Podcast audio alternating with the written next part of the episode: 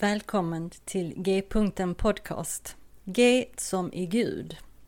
Jag heter Monica Albin och detta är en podcast för oss som är på en resa i tro och liv, i andlighet och allt som har med Gud att göra. Vad nu Gud betyder för oss. En öppen atmosfär där inga frågor och funderingar är dumma och där vi tillsammans ska få vidga vyerna. G-punkten betyder att Gud är mittpunkten, i centrum av samtalen och genomsyrar allt och alla. Och därifrån är vägarna öppna att fortsätta framåt och utforska nya vyer. Samtalar de stora frågorna på ett vardagligt sätt hoppas jag att podcasten ska kunna erbjuda. Tack för att du vill vara med på den här resan. Så välkommen på resan mot G-punkten.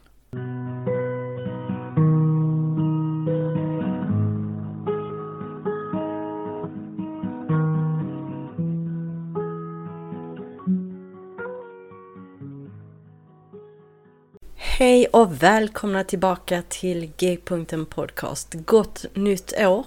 Jag som själv började året med en förkylning from hell med diverse efterverkningar önskar oss alla ett mycket, mycket bättre 2023 framöver. Så jag tänker att vi startar det här året med ett avsnitt som heter Virgins, Witches and Hot Wives. Jag samtalar här med Jennifer Garcia Bashaw och hon är då professor i Nya Testamentet vid Campbell University i North Carolina i USA.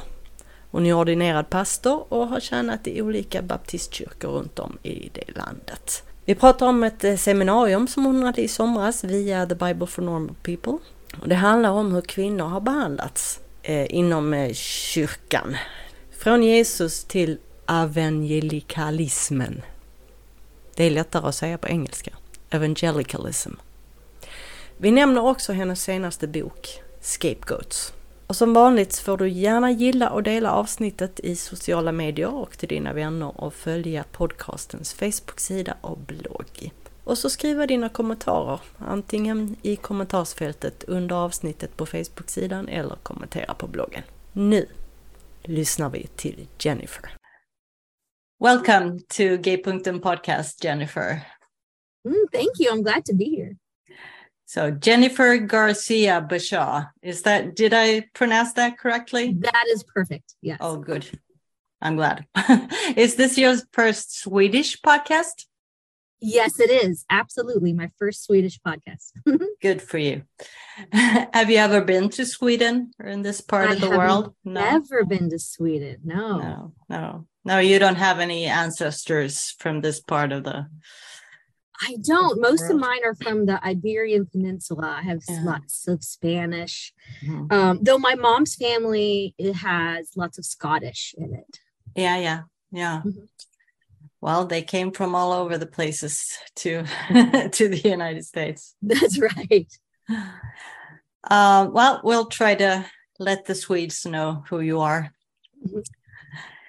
Now, I named this episode Virgins, Witches, and Hot Wives. And we're going to explain that and talk about that. And we're going to talk about your work. But first, would you just introduce yourself? Maybe first a brief introduction, and later we'll talk about your faith journey. Okay, yeah. So my name is Jennifer Bashaw, and I teach at a small Baptist university in North Carolina. Mm-hmm. And I am a New Testament scholar, so I'm trained in New Testament as far as my PhD goes, but I went to seminary and got a master's of divinity before that, and have worked in churches sort of on and off throughout my whole life, mostly all Baptist churches, actually, because my background is Baptist. So I have three sons who are 16 years old, 14 years old, and 10 years old. Wow. And my husband, his name is Kerry. He works at he's the director of a nonprofit for affordable housing. So that's our family in a nutshell. Yeah, nice. So would you just tell us your story? Like from childhood and on, what the faith of your childhood looked like and what did God look like and How did it change and why? Yes. So I was raised in a Southern Baptist family, but it's a little different than maybe normal Southern Baptist upbringing. My dad is Mexican, so his whole family is Mexican, but from Texas. So they've been in Texas since it was Mexico. Okay. So we've spoken English in the last several generations. And so they were all Catholic. But then my grandfather, my dad's dad, had sort of a conversion experience. He was an alcoholic, but he had come to a vacation Bible school with his children, and he heard the gospel, and he just decided to become a Christian, and he gave up alcohol, and he became a pastor. And they decided it was a Baptist church that they were at vacation Bible school for. And so he decided to become a Baptist pastor. So that meant our branch of the family, my dad and all of his siblings, were Baptist. Mm. So it's a strange way to come to Baptist faith, it seems like. But I did grow up my whole time in the Southern Baptist Church. And there are good things about that, I will say. That is, I got a love for the Bible really early. I loved reading it, and I loved the stories. Church became sort of a family for me because my dad was in the military. He was in the army. So he was gone quite a bit. And my mom was just sort of overwhelmed with raising children. So really the church became a family for me. But that family later on, it turns out they did not fully accept me when it comes to my calling as a minister. So I got called into ministry, or felt this calling into ministry, when I was probably 15 or 16 years old. And at that point, as a woman in Southern Baptist life, I really couldn't do anything except be a missionary, which was what Southern Baptists are okay with women doing, right? Mm-hmm. Being a missionary or a children's minister or pastor. Well, they don't usually call them pastors, actually. They'll call them children's directors. Mm-hmm. So, that was confusing for me. Here it was, this family that has raised me. I loved the church. They wouldn't accept my my calling. So I went to college, and I kind of, tried to figure out what I was going to do. I mean, am I going to take that narrow path to be a missionary or whatever, or was I going to do something else? And I just kept feeling the stronger calling to go to seminary, to learn more about the Bible, so I could explain to people why it is that I thought that women should be called into ministry, mm-hmm. right? Mm-hmm. And so I did that. I went to seminary and, learned a lot. And I went to a Baptist seminary. It's the seminary that's associated with Baylor University in Waco, Texas. Mm-hmm. But they actually support women in ministry. It used to be Southern Baptist, but now it's more sort of generic Baptist, if you want to call it that. And so they did support me as a woman in ministry, and I was going to go on to be a pastor in a church. But then in Texas, most of the Baptist churches are Southern Baptists, and I realized I wasn't going to be able to get a job doing that. So, again, it went back to, I could be a children's pastor, or maybe like an associate or assistant youth minister. So they have very strict rules. They're not biblical rules at all, but they're rules where, women can't have an authority over quote unquote men, mm-hmm. but they might think that men were like 16-year-old or older. So they wouldn't necessarily want you to be a youth minister as a woman. I mean, it's so ridiculous. I know it's ridiculous, but that it's the reality. Uh-huh. So then I decided, because my professors encouraged me that I could do a PhD, I decided to go ahead and go do a PhD in New Testament so I could teach. And I really do love to teach. That's part of my calling, I would say, is to teach and to be a pastor, or both of those. So I did. I went to California, Pasadena, California. There's a seminary there called Fuller Theological Seminary. And so I did my PhD there, and I worked in a church the whole time I was there as well. And then at the end, I was very tired of like the academic setting. Mm-hmm. And it's really not made for women either, right? Yeah. The academic setting in theological education is very dominated by men as well. Mm-hmm. They are more friendly to women for sure, but everything, the way people think and the way the education system is set up is all geared towards men. Mm. So there is still that misfit sort of feeling that I had in academia. But I just said, okay, at the end, I'm going to send out resumes to churches. I'm going to send out resumes to schools and see what happens. And a school picked me up before the church did. Okay. So this whole time, talking about my spiritual journey, the good thing about my journey is I did not always associate the church with what God thought of me. I got to a place where I realized my relationship with God and what God was calling me to do is separate from what the church was telling me that I could or could not do.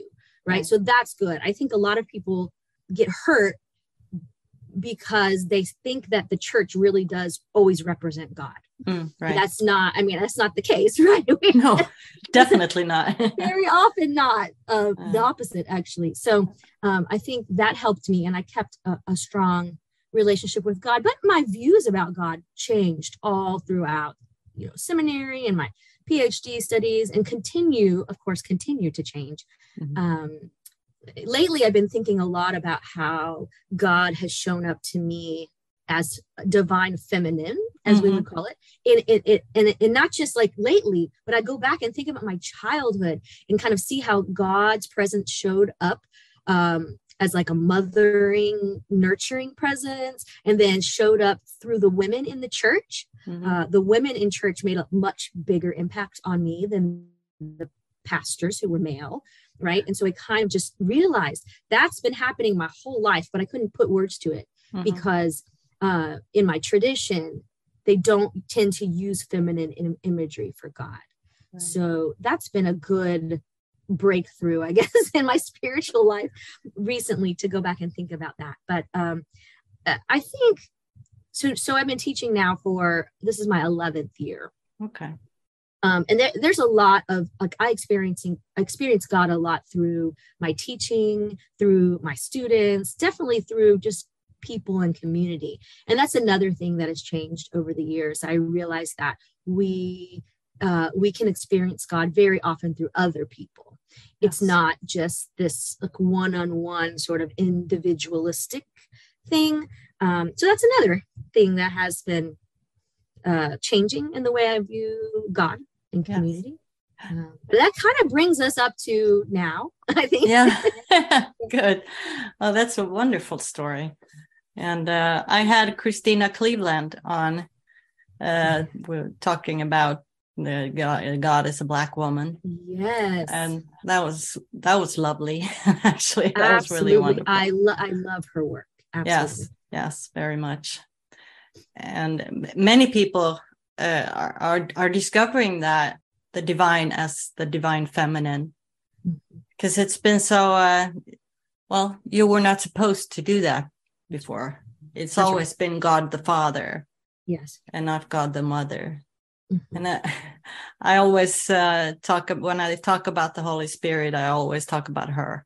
Good. I think that's great. I know, it makes me so angry when people we're talking about the Holy Spirit and they use the pronoun he. Mm-hmm, I said, we use the pronoun he for God, for Jesus. Now we're going to use it for the Holy Spirit, really? Exactly. Well, the Bible for Normal People, they offer classes and seminars now online now and then. And last summer they had summer school. And a few different topics and teachers. And one of them was you. Mm-hmm. And you did a class called Virgins, Witches, and Hot Wives. Mm-hmm. And I took that class and I loved it, totally loved it. And I was like, okay, I'm going to try to get Jennifer on my podcast. Yay. And the subtitle was The Treatment of Women from Jesus to Evangelicalism. And this whole class is something you also write about in your newest book, right? Yes. Is it Scapegoats or Scapegoating? Scapegoats. Yes. Now, I'm going to let you talk about it, about the treatment of women through history and maybe why you named the class Virgins, Witches, and Hot Wives. So let's start with why you named it that, and then let's go in on the Virgins. Okay, good. Yeah, so I have been studying a man named René Girard since my PhD. He was important in my dissertation, and he talks about, well, there are lots of things he talks about, but I'll make it brief. He talks about how we as human beings in societies tend to scapegoat people, certain groups, certain individuals, even sometimes. And so I decided to start studying, one, how Jesus was a scapegoat, and then how Jesus treated scapegoats in his society. And then this was not something I planned on from the beginning, but then I picked up on how the church has continued to scapegoat particular groups throughout church history. And that is where I started seeing how women have been scapegoats for the church and society, of course, for all of history. So yes. I'm definitely focusing more on church history, right? So I started seeing the trends.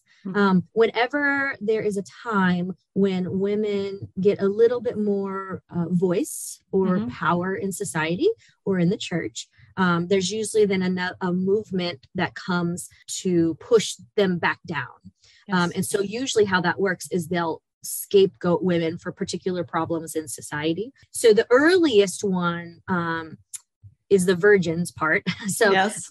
The early church had an obsession really with chastity or virginity, but especially when it came to women, because this is one way that you can control women, right? Is to make sure that you have some sort of power over what their sexuality and what they do with their sexuality, right? They wouldn't have said this. This is not the way the early church would have talked about it, of course, but this is what happened. And so they made it seem like they were revering women in some ways, right? Just like the Virgin Mary, like we revere Mary, right? So we want to protect and revere women. But really what was happening is that they were controlling women's sexuality and making their value tied to their virginity, right? And so that affected society, that affected the church, that affected women for sure. And so it's interesting because then they did also value women as wives, but it was like you had to be a virgin, or you could be a wife, and it's really not as great as being a virgin, but you could. And so in this way, they stereotype women, like they have only a couple of functions, right? In society, you can be a virgin and we can revere you, or you can get married and be a mother, and so I saw that definitely in the beginning, several centuries of Christianity. Yeah. I remember a slide you showed with a quote from one of the church fathers, Tertullian, from around 200 CE, on the apparel of women. Yes. Do you have it available there? I think it's in my book. Yeah, maybe you could read it, because I found it really interesting. Yeah, so Tertullian is a pretty good example of a church father and the way that they talked about. I'm trying to look for it here. But basically, if I can't find it, basically he and the other church fathers will say basically all of the problems in society go back to women. So they'll go to Genesis and they will read the story of Adam and Eve, and say that Eve is the source of all evil, right? She is the temptress. And so this is they take that and they pair it with the idea, well, then you must be pure and virginal, or else you're going to be the source of all problems in society. And he's not the only one that did that, right? So so that's a way that they could get to controlling women's sexuality, to say your sexuality is dangerous. Not just your sexuality, but you as a person, your body is dangerous because you tempt men, right? And so they have this anthropology of, men, a man is like closer to God, right? This is like the pinnacle of human form, right? And women are sort of lesser. And so look what you did. All the things that happen bad in the world because you're tempting men. And if they fall, if they do something, you know, sexually they're not supposed to, guess whose fault it is? Mm-hmm. It's your fault, not his fault. It's definitely your fault. So yeah. Right. Then we get to witches. Mm. Yeah, like the witch. I think everyone has heard about the witch hunts and stuff, and the Middle Ages and. But talk about that part of the class. Yeah. So the next sort of phase that they went through was, instead of focusing on trying to control women, the ones that actually shook off that control, the ones that would actually get more educated, or maybe that were widows that didn't have to be under the authority of a man, what they ended up having to do is just push them out of society, or in many times kill them, right? If they can't control you, then they're going to get rid of you, is basically what happened. And so it happened over a long period of time. And I will say it was both in the Catholic Church, and then once the Protestant Church started, it also carried into the Protestant Church. So nobody is innocent here in this. Right. But what they would do is, especially women who, stood out a little bit in society, the widows who lived by themselves, maybe the women who used herbs to help people that were maybe midwives, or they were helping, people feel better because doctors were not available in this time very often. And those are the ones. You talked about, what was that? Alewives? Alewives. Yes. That's hilarious to me. I mean, sad. And also, yeah. So also if a woman could be successful at something, like if they had some sort of business, and in the very early time when people were selling beer or ale, the women would make the ale.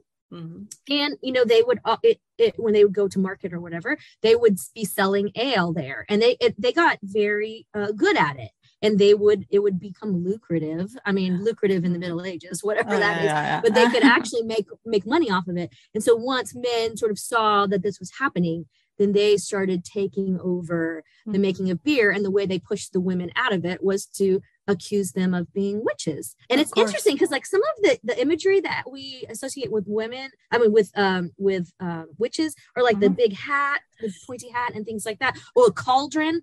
And all of that imagery comes from the alewives, right? So they had a big cauldron that they were, making beer in. And they tended to wear these tall hats so people could see them in the marketplace and know where they were. And so all those images come from this alewives idea. And it's, and this is not the only place it happens. If you trace it throughout history, when women start doing well at something, then usually men will come and take that over because it's going to make money, and they have to push them out somehow. So calling them a witch is a really good way to get them out of the way. Yeah. So what were the accusations really? I mean, you can't just kick someone out without accusations. No, usually the accusations had to do with, like, if something would go wrong in the city, say there was a sickness that went through, or there was a bad storm. They're very superstitious at this point. They would blame the women for it. They would say, okay, that woman must have been having a liaison with the devil at night, and that caused the storm, or whatever. Whenever something goes wrong, they're going to say that the quote unquote witches caused it. And usually it had to do with, they would make sexual accusations to them. And they talked about the devil a lot. They talked about how witches slept with the devil. And my favorite one is, some accusations were that the witches were going around at night and stealing men's penises. What? Are you kidding me? Like, some of them sound so ridiculous, but it plays on the fears of people. And so it worked, it worked really well. But mostly it was like accusing them of being in with the devil. Yeah. And so different things, like if they had herbs because they were helping people out, that's like, this is the work of the devil, and all these things. So there are all different kinds of accusations. Whatever they could get to stick would work, but they tended to accuse them of sexual crimes, because that's the one that's like sort of more shocking in their time period. And so it's going to make the most people angry or scared. Yes. So they'll make people angry and scared. And then you're going to get a mob together, and then they're going to go burn the witches. Oh, right. What is the Malleus Maleficarum? Oh, the Malleus Maleficarum. Okay, that was the, I actually have this in my book. Yeah, from 1485. Yeah, so the Pope ended up giving priests and monks and people like that power to hunt down witches. So it was not just something that came from the bottom of society, from the top of the church down, the Pope gave them power. And so there were these two men who decided to write the Malleus Maleficarum, or called, it's the hammer of witches. And basically it was telling people how to find witches and why it is that women are more likely to be witches. And you would think, you know, this sounds absurd, like not something that people would read, but no, it was printed in 10, 12 different languages across Europe, and many, many people read it. So here are some, do you want me to share some of the, yes, the please. Reasons? Yeah. Please. Some of the reasons that they say that women are more likely to be witches. One, women were by nature feeble-minded and easily swayed by false doctrines. Number two, women were morally weak and particularly inclined toward deceit and revenge. Number three, the Christian faith of women is also weak, and they would easily renounce Christianity and would not think twice about, this is my favorite part, stamping on or excreting on the crucifix. So... like he's saying that women like to excrete on the cross, like seriously. And then this is the one I was talking about before. Women had an insatiable lust that caused them to submit willingly to the sexual advances of the devil. Wow. So again, blaming, you know, any kind of sexual, you know, misbehavior on the fact that women have insatiable lust, so much so that they would sleep with the devil. Oh, it's crazy. Oh, my goodness. Well, I'm glad we're not living in the Middle Ages. And so what happened after the Middle Ages with women? Yes. So this is the strangest thing. So far, we've had the church blaming women for their sexuality and everything like that. Well, something changed especially after the Reformation. Right. Where we're getting into like Puritans and like sort of Victorian England and all of that. They decided, and of course, it's not just one decision that someone made. It was a slow change, but they kind of go back to the idea of women as virgins. But they're saying, so now not only are they so pure and we should protect them, they're also the most holy. Like these are the ones that they have a good relationship with God. And so they need to be the ones to stay at home and raise our children. Oh, yeah. So that's kind of like the true womanhood and the ideal women. The true womanhood is that you know, because you are so holy and you know God so well, you need to be the ones to raise the next generation of Christians. So you need to stay at home. You need to, you know, cook, and you need to clean, and you need to raise the children and support your husband, because these are the gifts that God has given you, right? And so in order to be a real woman, these are the things that you need to do. So they have this, they call it the cult of domesticity or the cult of true womanhood. Right. That becomes so influential, especially I would say in American culture, that it still dominates. Yes. They don't call it that anymore, but it still dominates. It's the true value of a woman, many churches will say in America, is to raise the children and to be demure and to make sure you stay more at home. Like your sphere is the domestic sphere, right? You don't need to be out working and all of that. So this is complementarianism. It's a long word. Yes. So that's the rebranding of it. Yes. So in the last, it's probably been 30 or 40 years. They started talking about it. They'll talk about like family values, traditional family. These are the words, the phrases they'll use. And then they started calling it complementarianism. And there's so the church people who, and this is mostly evangelical churches, right? But it's not just evangelical, because people, Catholic churches will do it. All lots of churches in society will do it.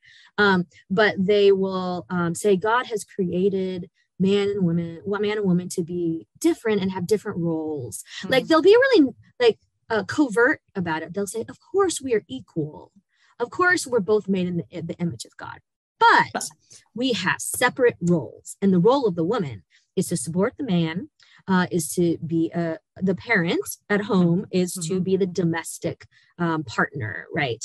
And so people have bought into this big time, even though we went through the whole sexual revolution in the 1970s and, equal rights for women and votes for women and all of this. So I guess they figured out we can't change the law to make it so women can't vote or women can't work or whatever. So we're just going to infiltrate the minds and the practices of people in the church to convince them that women need to stay at home. Women are made for the domestic work and for being mothers, right? And people have embraced it, definitely. Yeah, right. Yeah, I know you showed a picture of the family, and the Christ is the head of the church, and the head of the man who's the head of the wife, who's the head of the family. Right. I mean, like this hierarchical. Exactly, hierarchical. And it's crazy to me that, yes, the Bible is hierarchical. That's the way that the society was structured at that time. The Bible is patriarchal as well. But, when you look at Jesus, you can kind of see trajectories of things changing, right? That Christians later looking at Jesus's life should not be treating the church or women in a hierarchical manner, like that we are legitimately equal. Even Paul will say it. The problem is that when Paul was writing, he's writing to different churches, and he's trying to figure out how they can live as Christians in this Roman Empire without causing too much trouble.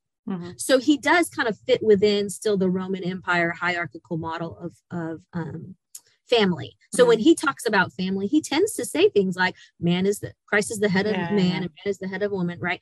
But he always has a twist that he's trying to make people think that maybe Christianity can move past that sort of hierarchical, right? He says in Ephesians 5:21, he says that you should submit to one another out of reverence for Christ. That's the first thing he says before he says, woman to your husband. And then he goes on to say children to the parent and slave to the master, right? So he's setting up the household code, just like they do in the Roman Empire. But he says, but you have to submit to one another.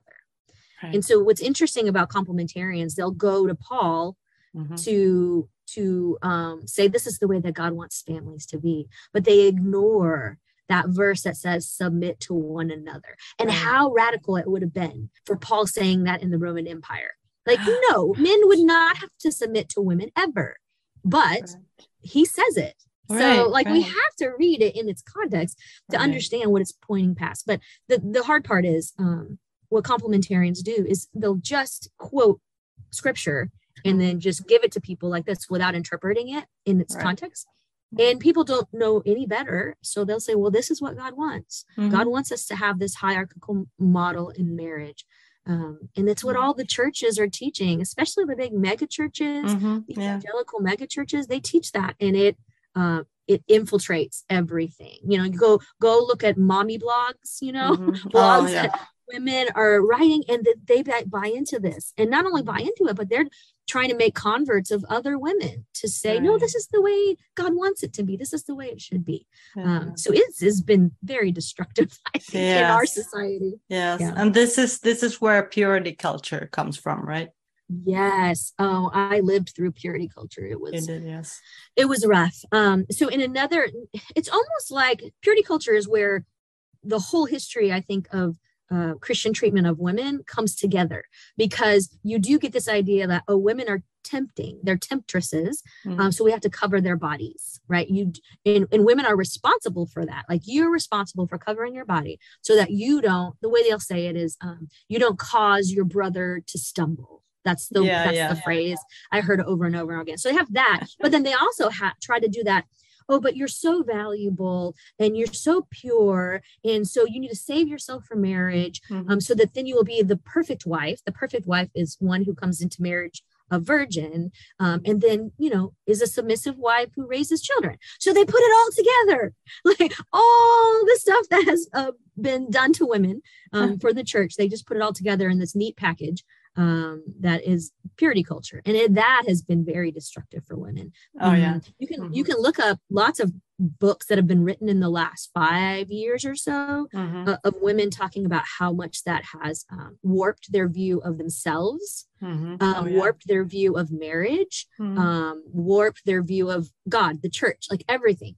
Because when you are raised to think that you're like dangerous, that there's something wrong with your body, that you can hurt other people or cause people to stumble, that becomes self-loathing pretty easily. Oh yeah, yeah. And then when you get older and are in a relationship, then all those thoughts continue. They're so deep-rooted when you get them as a young teenager or something. So it's very difficult to move past that and get like a more holistic sexuality, right? You just have these thorns or something that won't come out. So yeah, that is a huge problem. Yeah. And this is kind of where the hot wives come in, right? Yes. So youth ministers are most guilty of this, I think, as far as the way I've seen it.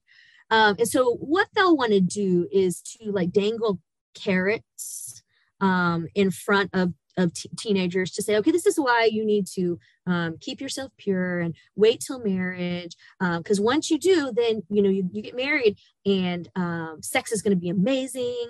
And you're going to have the hottest wife on the block who's going to be pure, but also hot. Right. And so they'll a lot of times they'll be talking about this and they'll, you know, call their wife up on stage or something. It's on stage because it's usually a big church. Right. Yeah. Yeah. That, you know, I'm so grateful to God for my hot wife and she waited until marriage so I could have a virgin. But look how, you know, amazing she is. And so they're objectifying the woman, but also trying to keep the idea in the teenagers that this is the way it should be. If you just, you know, keep yourself pure, your reward is this hot wife, right? Oh, yeah. That will eventually happen. And it's going to be, you know, sex is going to be amazing for you and all of that. I mean, it happens. So many youth ministers and I think regular ministers too have said this, you know, from the pulpit or from the stage. And so it's so contradictory, right? Like, oh, we love women and we want to keep them pure. Oh, but we're going to also objectify them and talk about how their bodies and how they look is so important. Yeah, right. Oh, and that's a very good example of toxic masculinity. Oh, absolutely. Because that, most of the people who get caught up in this, the hot wives, the purity culture, all that do have a toxic masculinity. Yes. There is a great book called Jesus and John Wayne. Book? Yes, I've heard about. Oh my goodness. So Kristen Kobe's Dumais. Yes. She's the writer, but she kind of traces toxic masculinity through American politics and history, and also the church. She talks about the church as well. Yes. And you can kind of see how that is at the core of a lot of the ways that the church treats females, women badly, is this toxic masculinity playing out in the pastors, playing out in the congregations. So yeah, I highly recommend that book. But yeah, toxic masculinity is also a huge factor in this purity culture. Yes. Well, okay. Let's just briefly talk about your book, Scapegoats. What other kinds of marginalized people do you write about there? Right. Yeah. So the full title is Scapegoats, the Gospel Through the Eyes of Victims. Okay. So I look at, there's three sections. And my first section is what we've been talking about a lot, is women. So women as scapegoats. And so that's a huge section, but I go through different passages where Jesus is interacting with women in his society, and how consistently he lifts their position in society and gives them voice and dignity in a society that doesn't often give them that, right? So the next section is scapegoating the poor and infirm.